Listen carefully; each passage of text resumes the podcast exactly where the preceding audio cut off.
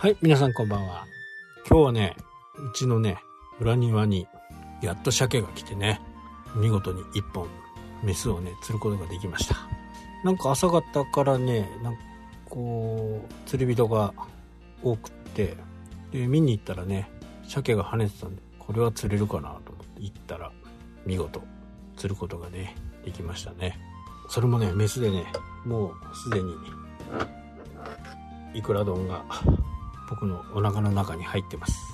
秋の味覚のね、これから美味しい魚がいっぱい釣れると思うんですけどね。まあ遊びの話はこのくらいにしてね、今後日本のね、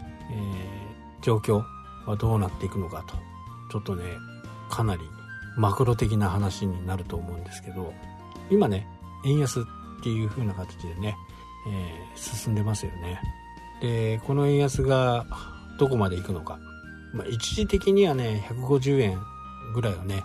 行く可能性はね十分にあるかなと。ただこの後さすがにね世界から見てもね、日本のこの低金利、ここにね多少歯止めがかかるのかなと。で日本もインフレになってきて、インフレターゲットがね、2% に達する可能性が非常に高いと。いろんなものがね高くなってきてるんで、こうなってくると日銀も金利をね、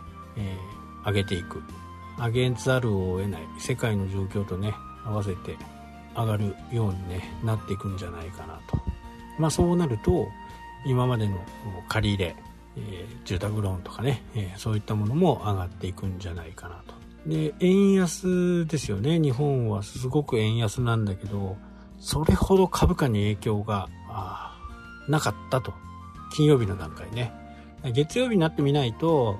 これがねどうなっていくのかっていうのが定かじゃないですけど、水もんなんでねこういったものはね。ただ円安はちょっと進んで、そうして、そこでね、日銀がどういう風な判断をするのか、上げざるを得ないと思うんですね。上げていって少しちょっとね、上がる、これを敏感に感じて円安が止まると。で、円安はね、正直僕たち庶民にとってはね、円安になろうが円高になろうが円でね、物をね買ったり売ったりしてるんで、正直そんなに影響がないんですよ。ただガソリンとかねそういったもの、ここのレートはちょっと変わってくるとは思うんですけど、実生活において さほどね、円安だから円高だからっていうね、そういったものはあまり関係がない。もちろん、100% 関係がないとは言いませんしね、飼料が高くなったりね、牛の食べるねご飯が高くなったり、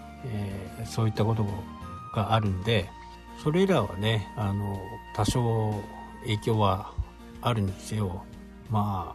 すごい金額がね上がるわけではないんで、ちょっとガソリンはねこれはちょっと円安というよりもウクライナ問題、相当ウクライナ軍頑張ってますからね、クリミア半島もね戻しそうです。非常にね、ウクライナの戦い方がね素晴らしい感じでねになってるんで、これはね今後、中国が台湾をね統合しようと思っているところにね、中国からするとロシアやってくれたねみたいなね、未だにねロシアはね非常に今の状況がいいというふうに言い続けてますけどね、決してそんなことはなくって、もう補給路、弾薬とかねそういったもの、燃料、そういったものが全然入ってこないという風になってるんで、このままねウクライナが今までの領土を取り戻すんじゃないかなというのが一般的な考え方ですよね。この辺が落ち着く来春ぐらいにはまた灯油とかねガソリン、そういったところも安定してくるのかなと。ロシアもね本当にこう自分で自分の首を絞めている感じがあるんで、この辺がねどういうふうに変化してくるのか、そこが為替にねどう影響してくるのか、かつそういうことが影響になってこの日本の円安がねどの程度進むのか、これ150円を超えるとなるとさすがに日銀もね何かしらの策を打つという風な形になってくると思うんで、ここは注目ですね。なので住宅ローンとかね組んでる人は、変動金利がいいっていう風にね言われてましたけどね、どこの時点でね逆転現象が起きるのか、円高に進んで金利が上がり、そうすることによってね